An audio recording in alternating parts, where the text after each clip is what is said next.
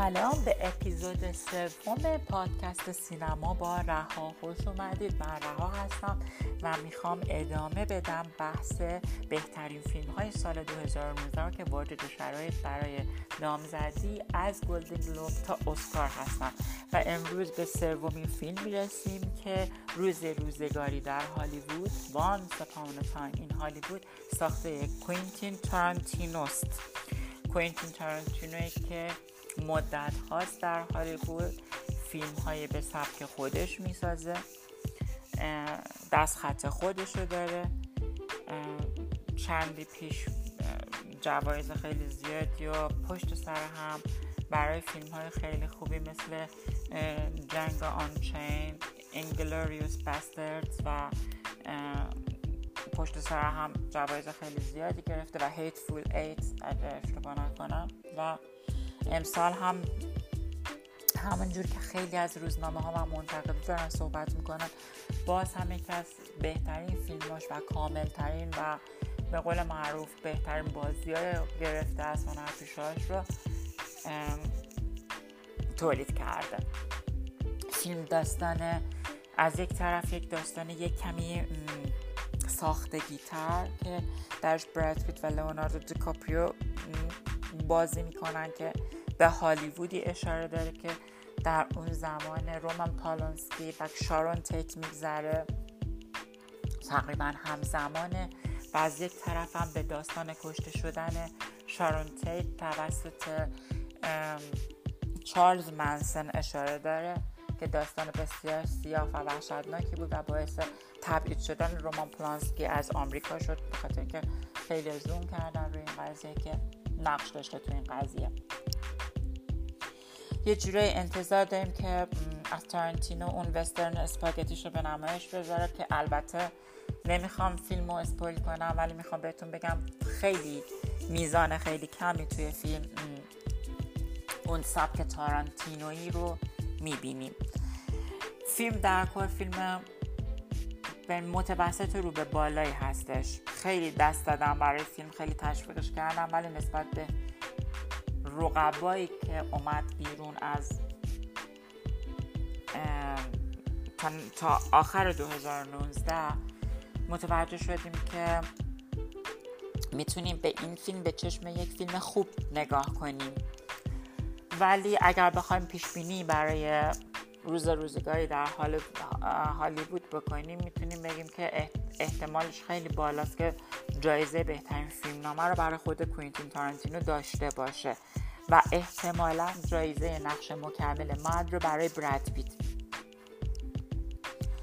من اساسا خیلی خوشحال میشم که براد پیت برای این فیلم بتونه جایزه بگیره خوب بازی کرده و دیکاپریو هم خوب بازی کرده. مارگو رابی هم خوب بازی کرده در نقش شارون تیت ولی بهترین بیشترین نگاه ها به نظر من به سمت براد پیت خواهد بود.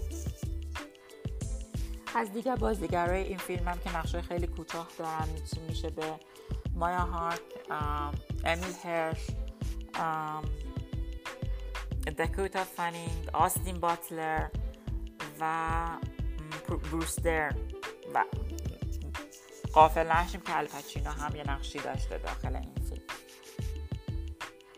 در صورت فیلم خیلی خوبی بود. و خیلی سریع بریم سراغ فیلم بعدی به خاطر اینکه من نمی‌خوام اپیزودمو خیلی طولانی کنم. از بهترین فیلم های امسال مریج ستوری بود داستان ازدواج. راجع به داستان ازدواج خیلی می‌خوام صحبت کنم. ولی نمی‌خوام سرتون رو حوصلتون رو سر ببرم در یک اپیزود. داستان ازدواج ساخته نو بامبکه. با بازی اسکال جوهانسون و ادم درایور و لارا درن. شاخص های بازیگری این فیلم هستن. فیلم بسیار خوبه. در کارگردانی در فیلمنامه در بازیگری. همه چی کامله در این فیلم. داستان تلخ جدایی بین دو زوج از دیدگاه هر کدوم. روایت میشه. به نظر من خودم میاد هیچ کمی نذاشته نوابانبک در این فیلم. بسیار بسیار خوب در آمده بسیار بازی خوبی از بازیگراش کشیده بیرون. می‌تونم بهتون بگم که احتمال 80 درصد به بالا رقابت بین نقش اول مرز بین آدم درایور و واکین فینیکس خواهد بود در جشنواره های مختلف و احتمالا یکی در میون این جایزه رو ببرن. ولی چندین منتقد بزرگ مثل IndieWire مثل Rolling Stones اعتقاد دارن که جایزه نهایی باید نصیب ادم درایور بشه. بازی بسیار خوبی ارائه داده. و همچنان اسکارلت جوهانسن بعد از این همه فیلم های blockbuster که بازی کرد و superhero بود و فیلم پرفروش بود و می‌دونیم که فعلا گرونترین بازیگر زن هالیوود هستش و همه تمام زومشون روی زیبایی و اون به قول معروف فمینیتی اسکال جوهانسون می‌ذارن و نگاه می‌کنن به این قضیه. باید بگم که فقط بازی و فقط بازی داریم. از خانم جوهانسون می‌بینیم تو این فیلم و مطمئن باشین هیچ